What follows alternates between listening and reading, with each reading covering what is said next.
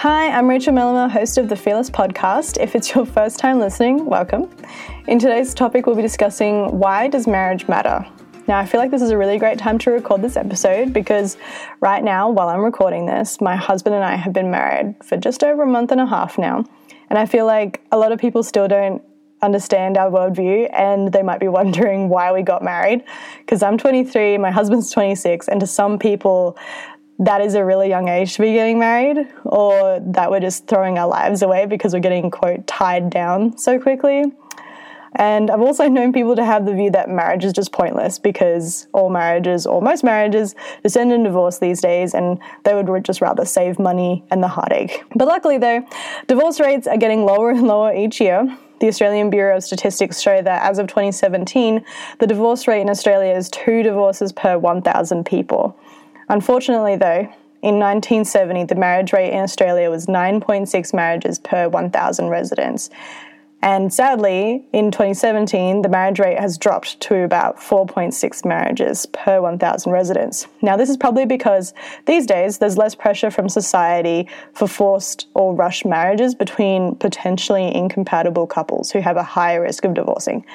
And more and more couples now are just living together before getting married, and it's viewed as like a testing their relationship before committing to, to marriage. The number of couples living together before marriage has increased from 16% in 1976 to about 80.8% in 2016. So, how does the Christian worldview sit amongst these statistics? Well, practically, one purpose of marriage is to create a stable home where children can grow and flourish, and it teaches the important value of faithfulness to when they see two people commit to each other. Now, if you're not into having children, I also asked a few guys that I know on their view of marriage, and the general perspective from them was that unless a guy has put a ring on the woman's finger, he mentally he, in his mind, he isn't fully committed to that woman, and he feels that he can leave at any time because there's no there's no ring on that finger. And even if kids were a factor, they said that they genuinely felt like they could still slip out the back door, so to speak, because the commitment of marriage is just like a solidified public reassurance that just says, "Hey, yes, I love you, and I'm not afraid to commit to you for life." When God designed marriage, he pronounced that it was very good in Genesis chapter 1 verse 31, and he still calls it good, but only when we follow his design for it. When his design is changed or damaged from things like cheating or divorce, it can destroy families and weaken society, and that's definitely not what God wants. In Ephesians chapter 5, it lays out what a successful biblical marriage looks like and how it involves both the husband and the wife fulfilling certain roles. And when a believing husband and wife practice God's principles of marriage, which are laid out in the Bible, a solid, healthy marriage should end result. For example, in verses 25 to 31 of Ephesians chapter 5, it says that the husband should obey God and love, honor, and protect his wife as he would his own body. The equal principle for the wife is that she should obey God and submit to her own husband. Now, listen, it's not submit to every single man. No, no, no, no, no. It's her own husband as she would submit to God. Now, it's a very controversial word, the word submit, but it isn't actually a bad word. It's, it's not really a reflection of being lesser worth.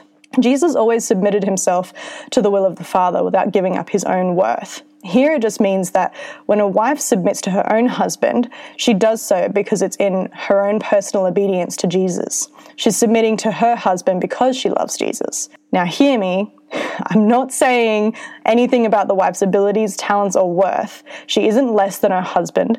Submission should be a natural response to loving leadership. Of course, a wife shouldn't just submit to abuse. That's definitely not lawful or God honoring. Never, ever, ever, ever, ever should a man use the principle of submission to justify abuse? That's just twisting the Bible and promoting evil. That's, that's a big no. It's simple, very, very simple. The husband's command is to love his wife because he is responsible before God to fulfill that command. The husband should exercise his authority wisely, graciously, and in the fear of God to whom he will give an account for his actions.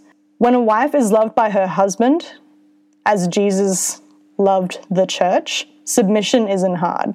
And when I say that, if you don't know what that is, it's basically sacrificial love, putting your spouse before yourself. In a marriage, submission is a position of giving honor and respect to the husband and complementing what he's lacking in.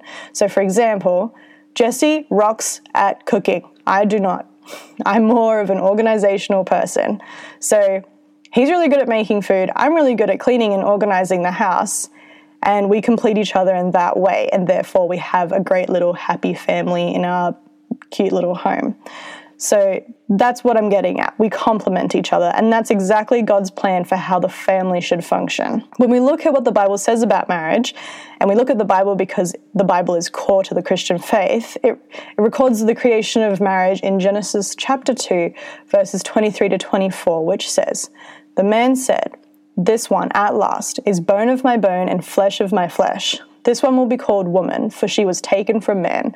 This is why a man leaves his father and mother and bonds with his wife, and they become one flesh.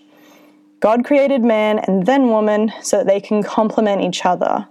Eve here is identified as a helper, and in this context, it means to surround, to protect, or to aid.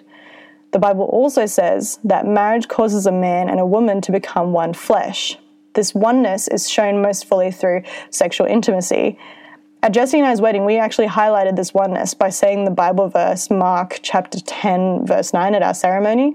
And it says, Therefore, what God has joined together, let no man separate. Basically, the biblical concept of marriage includes a oneness between the two that pictures or reflects the oneness of Jesus Christ with his church.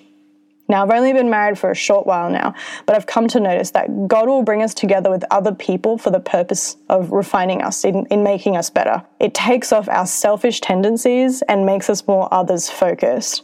God wants us to be more like Jesus. And one of the ways that He does that is by having a spouse who may be very, very different from you with the purpose of becoming more like Jesus and reflecting his qualities and bringing him glory because he's just so, so good.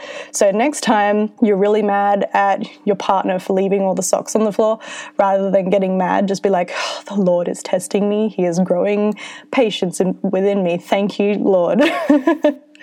um, so, marriage is one of the greatest sacrifices and acts of love that we get to experience in this life. Just like how Jesus died for us by dying on the cross, we die to our selfishness. It's no longer about personal satisfaction and gratification, it's about our and us, our vision, our future, our life, our family. Now, for a lot of people, this is a really hard truth to confront because it's just really difficult to lay aside like what's best for me, what do I want to do, and to be part of like a bigger picture. But what it builds in us is a greater understanding of what genuine love is. The concept of oneness is something I'm still definitely practicing. My natural tendency is to be selfish and defensive because of past situations or habits, but I need to remind myself that Jesse is for me He's not against me, he's my husband, and we're a team. it's no longer me or my, it's now us and our. And the more I remember that, the more I can be reassured that my marriage will definitely last because I'm not being selfish. It has to be a priority, and I want to be able to celebrate our commitment to each other. It's not going to be easy, I definitely know that, and I have a long, long way to go. Like I said, month and a half doesn't even compare to like 70 plus years, but as a team, Jesse and I, we're going to need to know how to deal with problems, and every couple has them. And as a Christian couple, you know, we can overcome this with prayer, Bible studying together, and just mutual encouragement. All these things, they'll go a long way in fortifying our relationship. Now, sometimes, even if things get really, really bad to the point where you need outside help, you should welcome that outside help, whether it's a counselor or a trusted pastor. You should never shy away from wanting your relationship to be the best that it can be. I know that it can be very scary and sometimes very embarrassing when you have to bring someone from the outside in, but in the long run, if you find the right person to give you advice, they're working towards reconciliation in your relationship so that you guys can be stronger than ever. Jesus says at the end of Matthew chapter 28, verse 20, I am with you always to the end of the age. And also in Hebrews chapter 13, verse 5, it also says, I will never leave you or abandon you. Now, that kind of love is very special, one that husbands and wives should strive to display to each other every single day.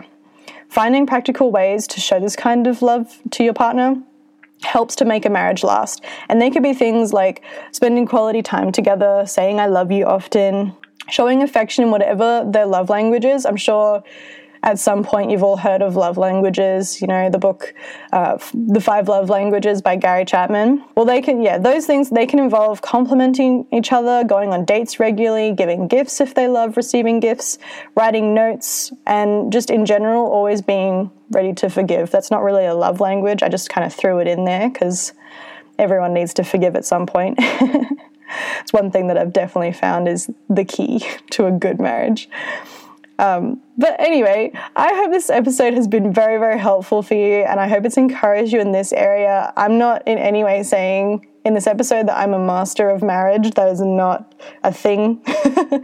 I'm I'm still learning, um, but I just wanted this episode to explain from a Christian worldview why marriage is important and what it means to me, and what I hope it reflects um, you know, Jesse and I's marriage to our friends and our family. If you would like to dig more into this subject, some of my favorite books that I would definitely recommend are The Meaning of Marriage by Tim Keller, Love and Respect by Dr. Emerson Eggerichs, and The Sacred Marriage by Gary L. Thomas. Now, if you don't like reading books, I would definitely recommend Audible. It's an audiobook, and you can just pop it on while you're at the gym or going for a drive or things like that.